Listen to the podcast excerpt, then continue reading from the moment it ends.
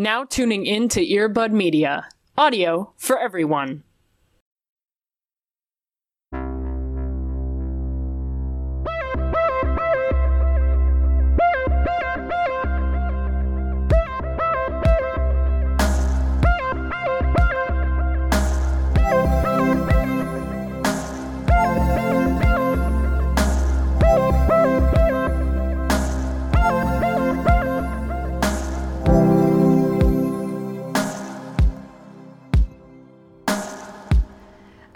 Having a, a commanding, authoritative voice is so important and valuable. But I also feel like for someone like me, that is how Theranos happened, where I'm just like, yeah, absolutely, I trust everything that you say. Yeah, I love impressions of her. Oh, I think they're God. the funniest things ever. Amanda Seyfried, who, you know? It is absolutely an honor to have you here, Cassidy. Just that we needed more commanding, tall people on this show. For, you know, being an audio medium, that's an energy that we do not bring to the space. That's really Yeah. important. I think that a lot of people would say over the almost six years, which ugh, um, the Into the Twilight is brings a lot of gay energy, which unfortunately does mean like short or average height. Um, and what we needed was a, a globe trotter, tall filmmaker to the space. Uh, Cassidy, for anyone who has the audacity to not know who you are, could you tell everyone who you are and all of the various things that you do? Sure. Thank you so much. I uh, I do struggle to start because I have a lot of random things in my life that's going on. So my name's Cassidy Olson. I am based in Dublin. I've lived in Ireland for about two years, uh, but I am from New Jersey. Amazing. Shout out Jersey Shore. Yeah, you know what? Fuck it. Let's not talk about crimes of the future. Let's talk about Jersey Shore. Let's just talk about the Jersey Shore. So I won't even get into this fully, uh, but that's like where I'm from. Like I'm from Seas- I'm from Toms River, which is where Seaside Heights is, and I. Uh, it was on and when I was in high school, uh, and it was like filming. Like we'd see them all the time. So big part of my life. Um, but I am from the shore, I, I, uh, and then I am a member of the uh, Boston Film Critics Group, which might be like, why you live in Dublin and you're from New Jersey? Well, I'll tell you. I lived in Boston for six years, and I started kind of my film journalism criticism career in Boston. Uh, and I write for the Boston Globe on occasion, and I write for Dig Boston. And I just, yeah, I got a, a part of the wonderful film scene in Boston, and they're very kind to let me still be a part of the group in this crazy world we live in. Uh, now that I don't actually live in that country, but I kind of got my start there, and I contribute to those uh, those publications. And in the past, honestly, since the start of the whole pandemic, I've honestly shifted actually into filmmaking. Nice. So I have a short film uh, that I made. The in poster, folks. that's going to some festivals at Chef's the kiss. moment. Poster's really good. Shout out Emma Burrs. Uh, Emma Burrs is a wonderful graphic designer. But yeah, so I'm a filmmaker. I I do some writing. I do some editing. Uh, I'm a big fan of the old the movies, as they say. I used to do food journalism. I did a lot of food writing, which I do less of now, um, but it's something that I, I really enjoy. And uh, apparently, I also do Twilight podcasts. So Absolutely. this is this is and on and then of course under all of this, I am a Twilight fan. Right, So first and that's right. That's that's my whole mo. what I'm hearing from you, Cassidy, is your big three here is, and I want to get your opinion on this, is a, a Dublin sun, a Boston moon, and a Jersey Shore rising. Jersey is Shore that rising. correct? I think that that's I think that that's accurate. Um, and you know, it's it's really funny because I. Uh, I'm obviously I'm American and I'm walking around and I work at an Irish company and I'm I'm, I'm friends with, with Irish people because that's where I live, and um, the no one everyone's like oh so you're from Boston? I say no, uh, and then I say I'm from Jersey, and then no one the first thing is The Sopranos and they just want to talk about The Sopranos or Yes, they want to talk about Boston because a lot of them I think have been to Boston, but no one's like been to Seaside Heights. So we talk about The Sopranos. So yeah, I think those are those are my like core identity pieces. I mean, fuck, if you just tell someone that as your big three, they're going to be like, oh, you are absolutely going to be the most commanding person in the room. How like, do you there's not a lot have that? of Yeah, I think there's been some pretty derogatory things said about all of those places. Um, and I think if you meet me, people, yeah, it, it's a it's a funny. I think I've tried really hard to overcome some of them, but now I've just fully accept all of them. So Sure. Yeah. Yeah. That makes a lot of sense. I Yeah. would love to know, as of this past week, as of this past month, life in general, um, is there a happy thing that's happened to you recently that you've been enjoying? a happy thing. I mean, yeah, honestly, I generally hate. This is the month of August at the moment. Generally hate Yeah. August. I'm no offense. Sorry to the folks. same. You know, I Sunday of the year. I tends to give me a lot of anxiety, even though I'm not in school. So why do I care? but honestly, I've had a really good August. Like I've been in a much. I've been feeling good. I think lately. Uh, I think. I think everyone can relate. I understand that we are dealing with like in just wild temperatures. Um, but at the Yeah. moment, it is really, really warm in a way that I'm really enjoying in Dublin because Dublin in Ireland generally temperatures are never as high as what I'm used to. Um, Sure. And it's it's a it's a rainy nation, kind of cloudy, and it's been absolutely beautiful. So I've really been enjoying going out, and it doesn't get dark until like 10, 11. So I've just had like a lovely time in the evenings, just like sitting, reading, going for a drink, hanging out with my friends, like just the I know that's like the sun maybe isn't like the coolest answer, but I've really been feeling good about the sun, and I know some people are like fuck off like it's been horrible but here it's good here it's like it's been like 75 degrees to 80 degrees fahrenheit Maybe it's climate not like change the- isn't bad. Maybe it you know? not bad.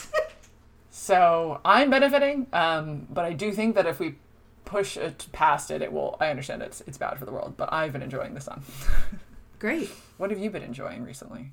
I have been very deep in the paint of Love Island recently. Oh boy, Um, and I last year I maybe it was 2 years ago I tried and failed to watch the Love Island US.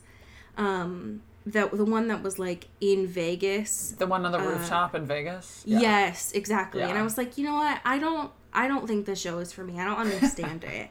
Was that your first Love Island experience? Ever. Yeah. Wow. Okay. Yeah, Sorry, like, just to preface, I am an, a Love Island uh, expert, so I Oh. love to hear what you have to say about Love Island. Good. Good. I'm I deeply was invested in Love Island. I was trying to understand your culture a little bit. Thank um, you. I have been in watching the most recent UK ver- uh, season. I did not realize, and I've just been putting it on as background. Like I don't give a fuck. And then I have been unfortunately like now invested in these people. Um, I didn't realize that Love Island only gets interesting after like thirty episodes. um, when they Yeah. do something called, and I will say, I will try to say this the way they say it, Casa Amor. um, I didn't realize that you had to get a fucking 30 episode, Yeah. like, you Yeah. had to get it that far invested in. Anyways, uh, so I will keep you updated as I go through. Where um, where are you in this season, uh, if I may ask? I think I paused before this on like episode 38, and I So you finally. just got out of Casa Amor? uh they are all they are all um not doing well but i can say So that's yeah. um yeah. i can say i do now know the difference between gemma and paige and that took me a really long time. The brown-haired girls, yeah. um because i couldn't tell gemma and paige and fucking andrew and luca apart i was like you are the same person they're just changing your name for fun I Casa Amor is a really funny tweet for a friend of mine today that is doing somewhat well that said uh, in Brooklyn, like the movie Brooklyn with Saoirse Ronan, based on the uh, Colm, the Colm Tóibín novel, that um, Yes. when she goes back to a, when she goes back to Ireland from America, that's like her doing her Casa Amor. Oh my god And she's like, maybe, maybe there is something better for me out there. Maybe, maybe, and then it's like putting her to the test, and then she like returns after like the Casa Amor. Casa Amor is like the, the it's like the hero's journey for all eating. Oh my god. Yeah, Um, it's yeah. I will not give anything away about this series this this season. Um, but it is it is like it's kind of a national pastime over here. Like obviously it's in based in the UK, but then Ireland Ireland funny enough like we all watch, but you're not allowed to vote in the Republic. Um, So Damn. you have to watch it and then they're like not ROI. And I'm like, okay. So you have to watch. But um yeah, this season was I was every I was 9 p.m. every night. I was there. So I'm I'm excited to hear what you think at the end. It is wild how much there is every and what I imagine was like every Yeah. week. It's like Yeah. we're gonna put out two episodes and then there's the unseen bits and then there's the weekly I recap and it's like And there's After Sun, which is like the whole thing. Is like After Sun. yeah I, I will say i do skip the after sun No, I After Sun is not- bits Critical. Oh, okay. um because the unseen bits i do think are funny um but wow i uh i f- i'm watching it more as a like the way that i would approach uh a documentary. Like i i need right. not the um like sterling motherfucker. I need like david attenborough to voice this because i'm i'm watching it almost from like an anthropomorphic Sure. like anthropological perspective of like is this what the youth are doing? And i say youth but they're like four maybe two years younger than me. Right. um because wow they don't communicate at all and that's They're- yeah. shocking They're emotionally repressed. Yeah. I um I went as Love fun. Island for Halloween once with my friends. Like I've really I got really into it in 2019, so I've been in it into it since then. sure But um yeah, no, it's it is a it's a study in in people. that i can definitely agree with it's been a journey um, but i do i think i'm starting to understand it now i just didn't realize that i needed to invest like 30 hours before i was like oh they swap there's a there's a wife swap There's a wife here? swap? okay Yeah. i was not aware um, but yes that's brought me a lot of joy and i will i will keep folks updated on there um, Please do. I have been waiting on bated breath, Casty, to hear your Twilight backstory. And I would love I would love you to unhinge your jaw and just tell us Thank everything. you. I I literally am so ready to do so. So I will preface this by saying that my I feel like I have like kind of a poor memory, but I did try to like do my best to kind of like recall and like make this make sense. So Give us the red string. I just from the beginning, I got into Twilight when I was 11. I feel like that's a very normal thing, probably. Um, Yes. Across the board, I got into it when I was 11 years old. So that was what 2000. I got into it in like early 2008. So it was it was right uh, before Breaking Dawn, the book came out, and then obviously before the Twilight film came out, also in 2008. Okay. So I don't know how I first got into it. I'm sure I was I was I've been very online I've been very online from a young age, which haven't we all explains a lot. Right. Um, etc. Yeah. Why I have the job I have, why I'm the person I am. But I was online very young. And I think I guess I guess I just picked I mean obviously it was wildly popular. The books were so so popular. And I picked it up after I guess um, Eclipse had come out and was like just rabid, read through them, and then I got really involved in the various. I guess it was like I think it was LiveJournal, and then it was just like a few other blogs. Yes. So I was on specifically hisgoldeneyes.com, uh, which was a big part of my life. And then I was talking to a friend recently, trying to trying to remember this through other people who were in my life at that time because I'm kind of I have a poor memory. And she's like, "Didn't you have a tote bag?" And I was like, "I had a tote bag." I was like, "Yeah, I had a I had a and a, and the lion fell in love with the lamb tote bag from hisgoldeneyes.com um, that I would carry around." As an 11 year old, turning 12 year old. And I remember for my 12th birthday, which I guess was, yeah, this is all like sixth grade, like middle school, uh, or my 12th birthday, my friend got me Eclipse. So I suppose I like had read the first two and maybe hadn't read that one by June of 2008. And then I read Eclipse. So I was really, like, really, really big fan of the books. Um, and then I remember the, uh, I was really excited for the film, and I got really into like the set photos. I was really into like Robert Pattinson and Kristen Stewart as people by the time like they were cast. Like I was like, okay, I'm here. Like oh, this is my focus, and I kind of shifted. I obviously like liked liked the books, was involved with that, but I was like so so excited for the movie, and I became just deeply invested in like the the set photos I was a major like standing them or like like shipping them together, being like, oh my god, like they should date. They're dating about about Rob and and Kristen.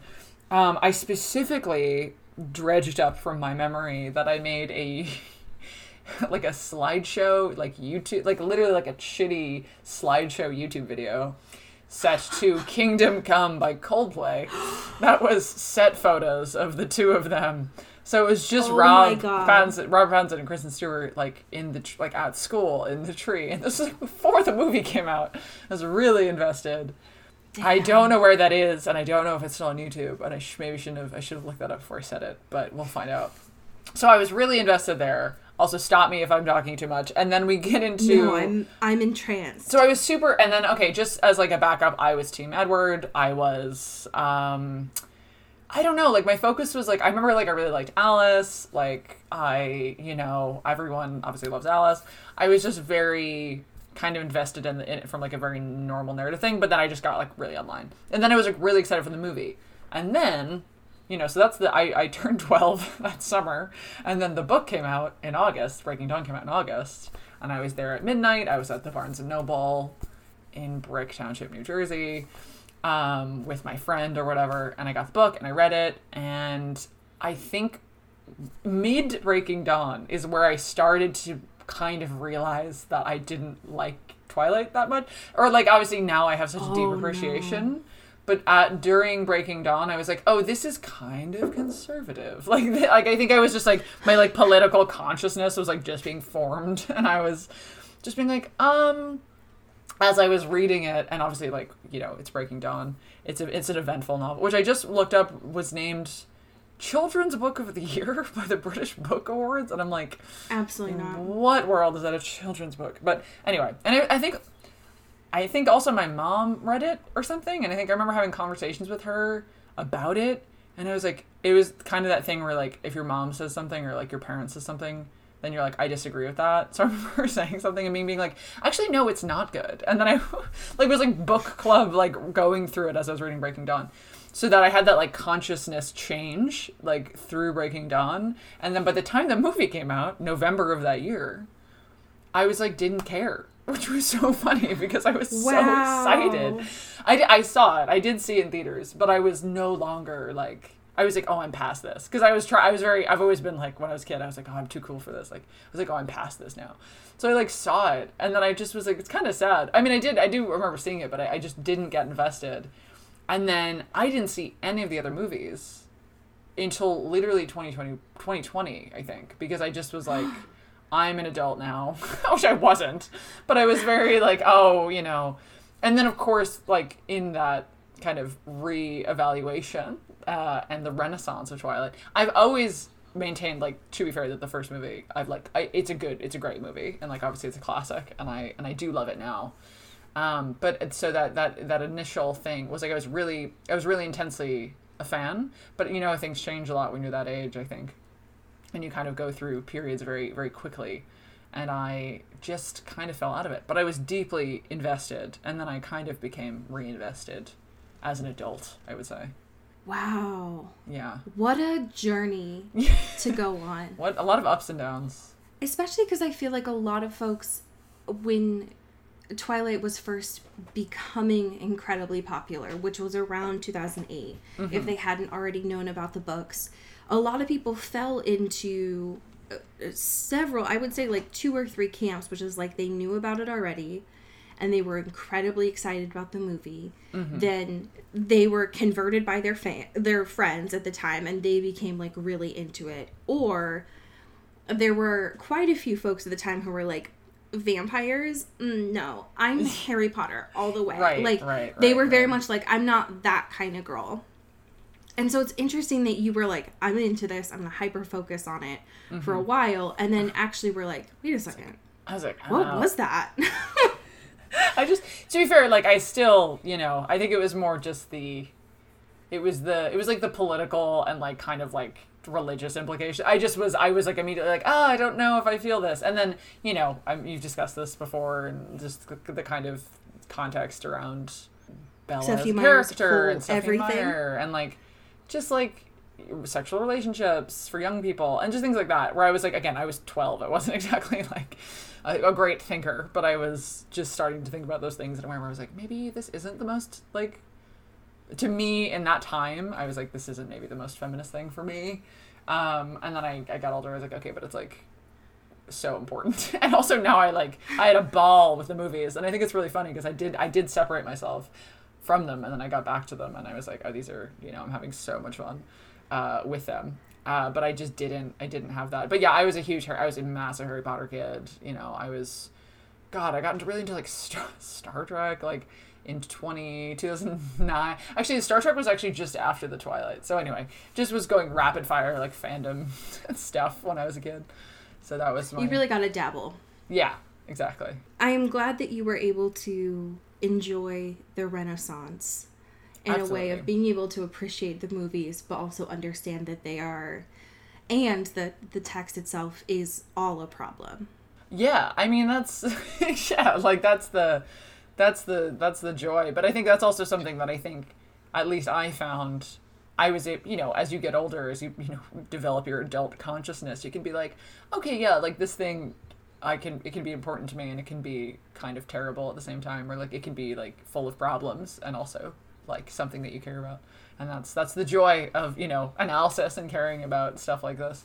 But it was just uh it was something that I'm I got back into. And then of course the through line, you know, is the I was so invested in Robert Pattinson and Kristen Stewart, and then my kind of life direction took me into like caring a lot about about movies, and both of them had such have had such great careers since then, and then that has developed. So you kind of always, I'm always like tied to it through through them, and I think that's how so many of us experience that, which is why we're here today talking about what we're about to talk about. It's true. Yeah, I think that being able to know that the connection that you have had to them that we are recording today on the anniversary of these two characters' wedding um, has led to this discussion about crimes of the future. I think is uh, a very interesting path Yeah. um, to when you were 11 years old and your interest in Twilight was just downloaded into your brain yes. which is as it as it was for so many folks. I would love to know if you if you could describe your initial thoughts prior to watching this movie and then your initial thoughts immediately after watching this movie. I um yeah no I will preface this by saying that it's really interesting because I am a Cronenberg fan, but I am deeply squeamish as a person, and I actually don't have as much of a relationship to I'd say to like a large chunk of horror. Like it's honestly like a I think a blind spot in my kind of criticism life film life because I have been squeamish my whole life and it hasn't really gone away. I've improved like I don't get as uh I'm I can handle deeply scary things now, but I still become I will become like lightheaded if I like deal with uh like I could never be I could never be a surgeon. Most of us couldn't be surgeons for different reasons. But I couldn't be a surgeon. I'm not good with with those kind of things. So, in general, I'm actually historically like a later Cronenberg fan, which is an easier thing to say. I know it's like all more accessible and like generally it's like not necessarily, but I'm like a I would say more of like a history of violence Crash Cronenberg person. Um, Crash is still intense, but it's like bloodless or whatever, so that's why it's you know. So I went into this. I was terrified. I was like, how will I deal with this? Um, I need to see it because I am an adult person who you know cares about movies, and I uh, was lucky enough to see it at Cannes, uh, and it was at Cannes. Uh, and I was like, I gotta go, gotta go see the Cronenberg. But I was terrified that I wouldn't be able to manage it. And I can get into my actual experience of watching it because it's kind of funny. But I came out like slightly proud of myself for getting through it. But also, I I will say my initial reaction I think wasn't as strong, but then I have warmed to it significantly since I've seen it. Well, first in May. So I think that I actually feel more better about it now.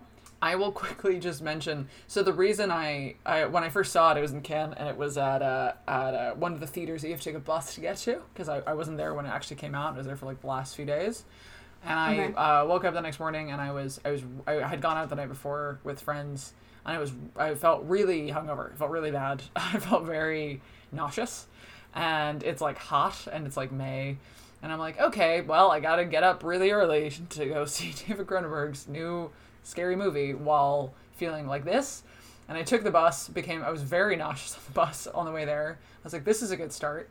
And I was running late as well, I was like with some friends. And then I got there and then the theater itself, like the cinema, was like not cold. It was like kind of hot. And I was like, mm, No. this is even better. And then we sat settled in to this big sort of like like lukewarm room, and it was like 9 a.m. or something.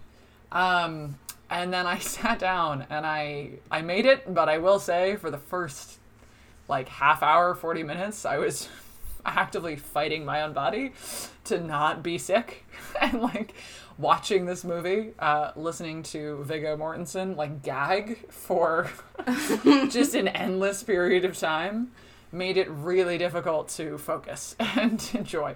I did leave the theater midway for about 10 minutes to just like put my head between my legs. And then I said, no, you can do it. And I went back and I finished the film. So that was the context in which I saw it, which I wouldn't recommend um, to anyone who hasn't seen the movie. I feel like having a lukewarm or anything that isn't a cold movie theater is a crime. Yeah. I saw Yeah. High Life uh, oh, in that's a another one. warm movie theater, and I could not. Oh. It was impossible for me to. I was having a similar experience as you. I was nauseous the whole time. Yeah. And that movie, listen, that movie's already pretty fucked up as it is. Yeah. Yeah. And I go to a cinema. I mean, that was like a long time ago, right? That was like when I felt comfortable in a movie theater.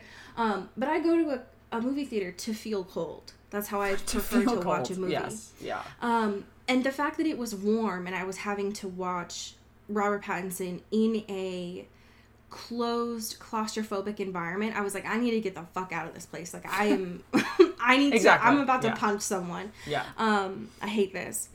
Yeah. So so I, I, I kind of think actually being in a terrible environment that made me nauseous was like probably right for the movie. I will say. that's fair. Yeah, that's true.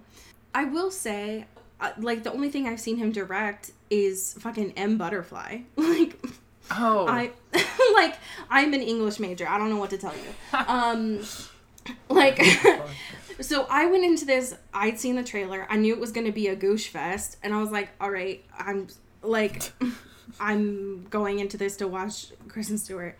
yeah. I left my impression immediately after watching it. Well, my impression about five minutes into this, I texted Cody and was like, "I'm too fucking sober for this, and I don't, I, I don't drink or do drugs, so I don't know So how I'm gonna get through this." but my impression immediately after watching this was, this was way more of a disability film than I was fucking expecting this to be. Yeah. that's absolutely not what I got from the trailer. And the whole thing was about like here are all these accommodations and talking about pain. And I will say, David Cronenberg, you kind of romanticize pain a little bit too much, but you're an artist or whatever the fuck, so I get it, I guess. Uh. Yeah. I think the most off I mean there were several things that were incredibly off-putting about this movie. One of them, I will say, Caprice using a wooden spoon to eat bacon. I think that'll haunt me forever. What the actual fuck All is of that? the We're eating living- scenes I cannot revisit. Which is I They're- know the point, but Yeah, I mean the fact that it starts off with Brecken eating a trash can, I was like, I'm okay. like your note like is he eating uh, the trash can? And you're like, yeah. He Uh. actually is eating the plastic. Yeah, also the like the big like the big uh like twist, I suppose, uh of the film being microplastics is like, just really you're like, "Whoa, somebody is reading the news," which of course that isn't that isn't the whole point, but it's like, "Yeah, man, there is plastic in our food." like, what are we doing about that? It feels very contemporary in a way that's very funny, and it feels to me another reason I think it's unsettling is that like like almost like it feels like a stage show. Like a lot of it feels very like you're like in that room and it's kind of like everything's kind of flat. Like it's not very cinema. It's not very cinematic. You know what I mean? So it's a very kind of like flat space sometimes, and it feels kind of like and also the the, you know, the score is kind of overbearing and funny as well. But we're like we're just watching these people. We're just fully also watching animatr- animatronic like real life prop work, which is refreshing but kind of like very odd feeling sometimes. the idea of the the plastics was interesting to me especially with the way one of the the way that what the fuck was Brecken's dad's name but the way that that Uh, his Lang? like posse Lang, thank you. The way that his like posse is solving for that of like we're gonna eat essentially like plastic Snickers all the time. Menacingly. Yeah. And because the fact that these are we can eat them and like we can digest them, but you can't. And I found that very wild and very I don't know, when I was watching it it just felt like David was looking at me while I was watching it and like, "Do you get it? Do you get it? Do you get the point? Do you get the point that like fucking uh Saul is making all of these organs and he's in so much chronic pain all the time and he hasn't thought like what if I consider another option? It was just like, do you get it yet? Do you understand? yeah, yeah. It's like, okay, I get it. I get it. The idea though that they there is a national organ one, the fact that the this society doesn't experience pain, I find absurd. Um, like it doesn't surprise me, right? It's like it's just weird that they would go like, "Oh, we don't experience pain." So the natural logical step to that is like we don't have infection, so we don't need to wash our hands. Is very interesting, but also then that they that people like Caprice and even Timlin too would be like, we're gonna look at Saul, who's very obviously like dying, um, and be like, we're gonna romanticize you because we don't know what that feels like. So tell us everything about it. And we're not interested in you. We're just interested in like not ha- you have something we don't. I think we should just definitely discuss like that the registry. I mean, we're you know Kristen Stewart obviously bringing us here.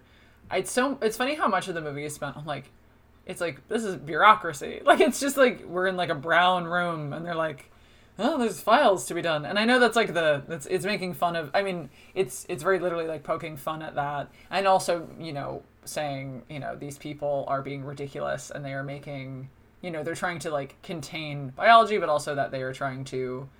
Uh, I mean, they're manipulative, and you know they're they're they're the government, but also the kind of I think they are they are romanticizing pain, and he's like, "No, this sucks. Like, this is not good. You do not want this." and they're like, "Oh, but you know," and yeah, T- uh, Timlin, man, Timlin.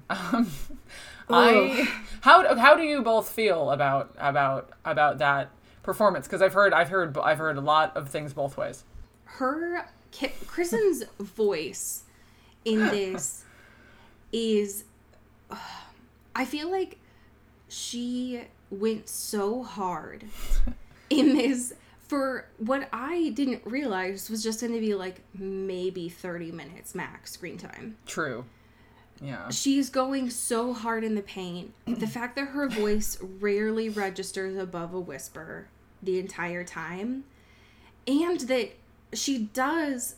Uh, one, there's a point where she does her like uh, what I consider yeah. the, the K-Stew signature like eyebrow raise, which I was like, oh, there it is. But I also thought it was really interesting that she chose Timlin to be almost like constantly uh, like with tears in her eyes. And I was like, yo, okay, I want to know all of the like study that you did for this character. Tell me everything, please. Yeah, like what led you to this place? All of her ticks, and I know this has been discussed, but like all of her ticks are things that people like acting coaches and people who are like teach acting are like, don't do that. Like, don't use your hands. Like, you know, don't touch your hair a lot. Like, you look self conscious. It looks like you're not acting, but obviously she, you know, it's very intentional, and it comes from, and that, those are her signature things. But you're right, her hands are really, really special.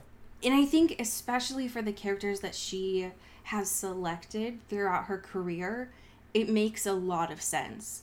And in this character too, it I think it makes a lot of sense. What I did not expect was that Timlin's character was going to be like have this awakening that fucking Saul and Caprice's performance was sex and be like okay, I thought I was like down to clown that I love organs. I'm like in it for the science bit, but actually, um, I'm also very horny. Actually, I'm just horny. Yeah. and then she becomes And like this massively like active, like like very almost you know she's she's pursuing him. She's pursuing this. She's Yeah. like, let me in. I also thought that scene because there's two like really intimate scenes. There's that one right after the first performance where she's like, "Wait a damn minute, this is sex," um, and then the one in the office. And the one in the office I found really interesting because it shows that Timlin's character isn't just like a horny super fan, but also is isn't really just interested in Saul, but is more so interested in like Saul's body and not in a mm-hmm. like not in the way that we would consider now, which is like I just want your dick, but like I want your organs. like when she opens his mouth, it was so creepy. Yeah, that was she was really good in that. I found it very It like to me. I thought it was like she's very like objectifying, and that's kind of part of the thing is that they're just like using his body and like you know humanhood doesn't really exist there. But yeah, she's really good that. It was wild. Yeah, I was very interested in that in that character. And also weirdly interested in Saul's whole thing of like I'm to be a double agent.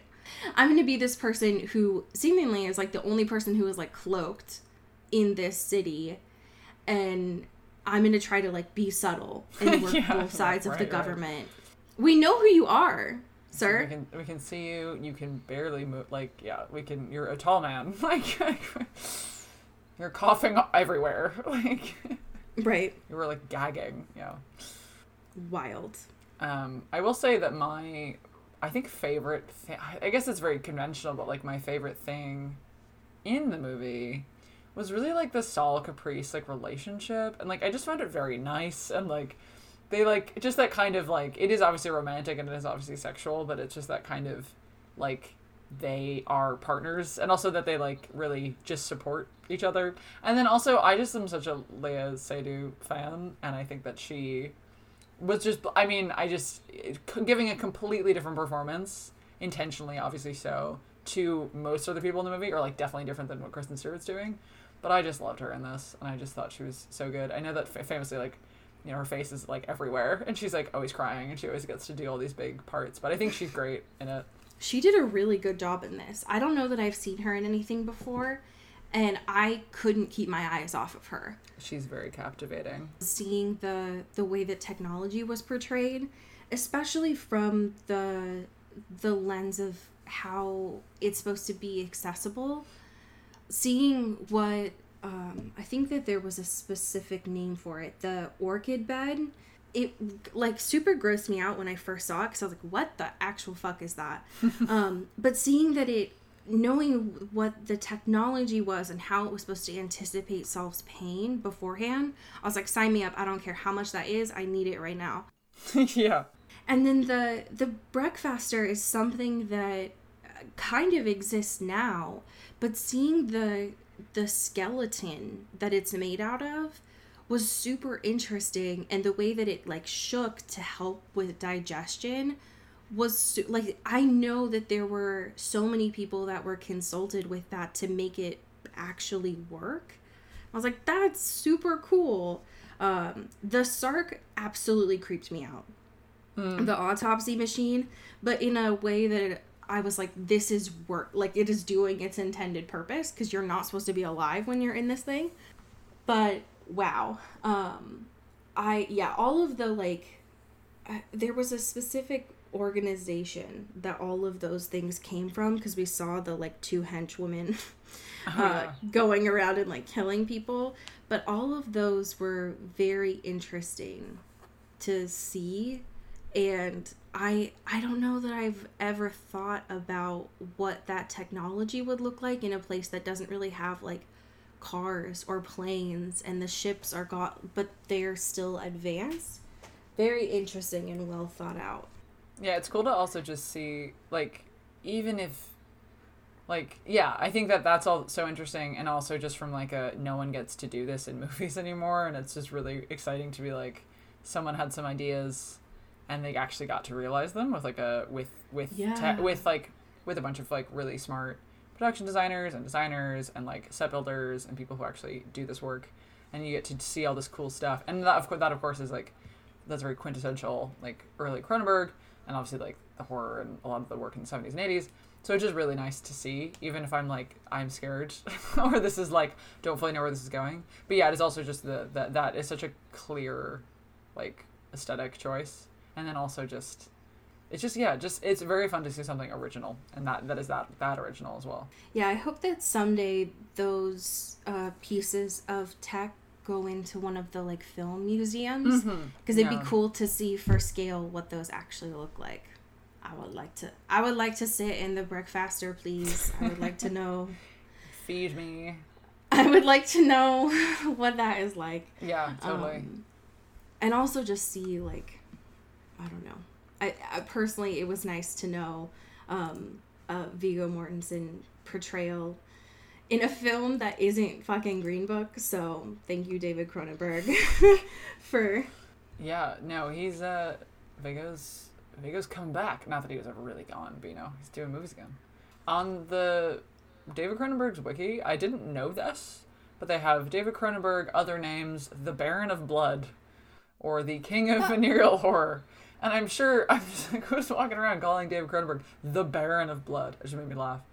Does he like put that on his Taco Bell orders? Right, Like, like, sorry, sorry. we have the That should be our We sh- new merge That's is like yeah, that'd be pretty good. I wonder if he has that trademarked because that would be very good. I don't think he has that trademarked. I would really, uh, be, I would be very surprised if David Cronenberg trademarked anything in his own name.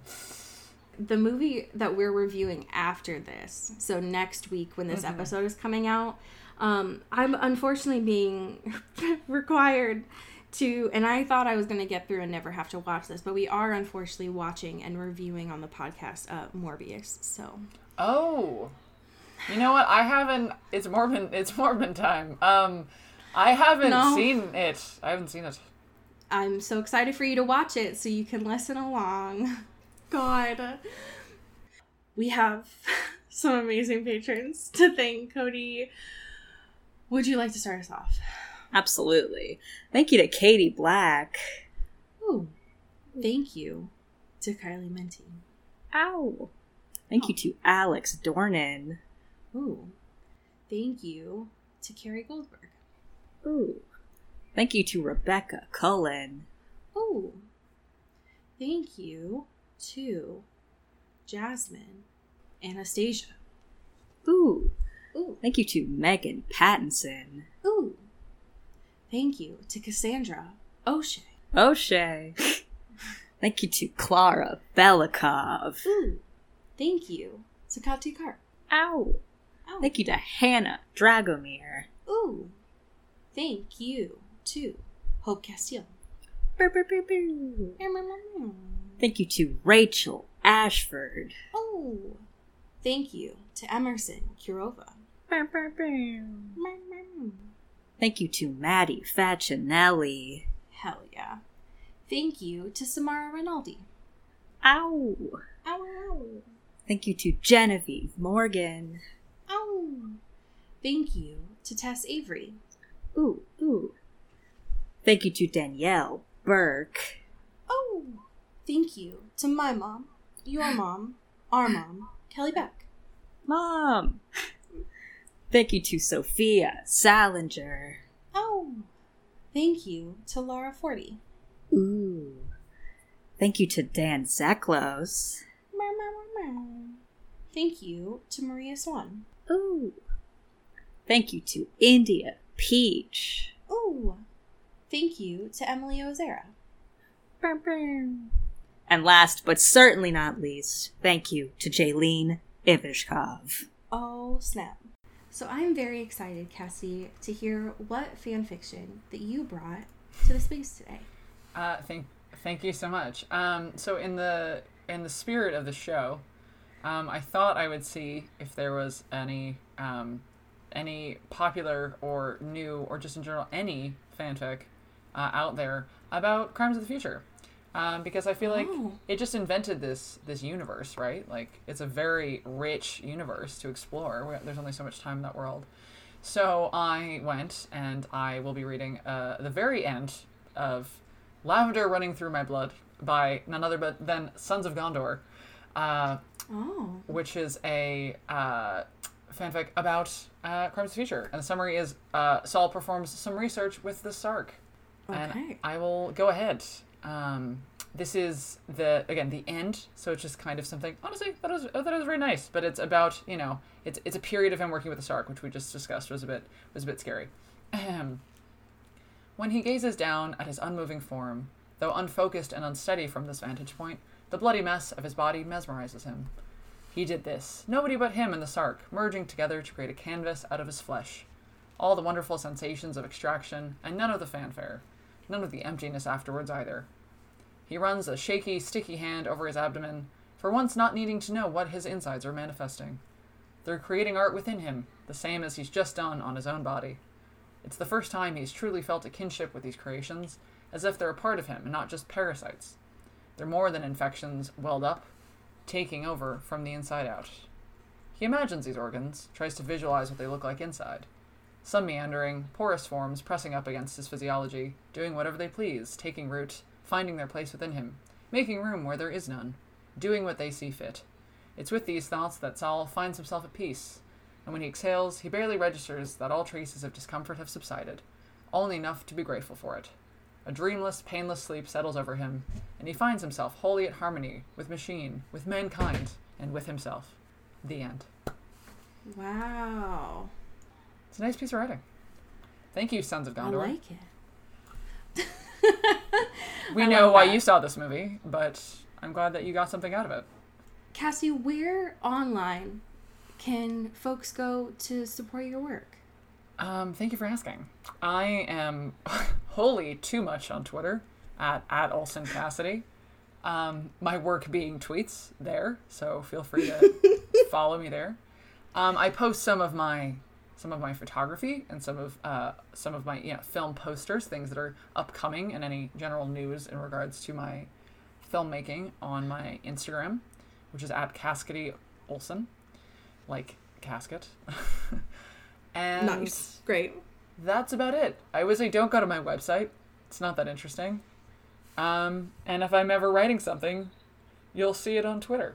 Uh, so those places. And as I've already shouted out, go ahead and follow Burrs Letters, who designed some great posters and uh, made the poster that you guys compl- kindly complimented earlier on. And that's it. Amazing. We will definitely need to have you back so we can finally talk about Jersey Shore. Please. That we'll figure out a way to make that relevant. Cody so kindly gave me a Jersey Shore and Twilight shirt.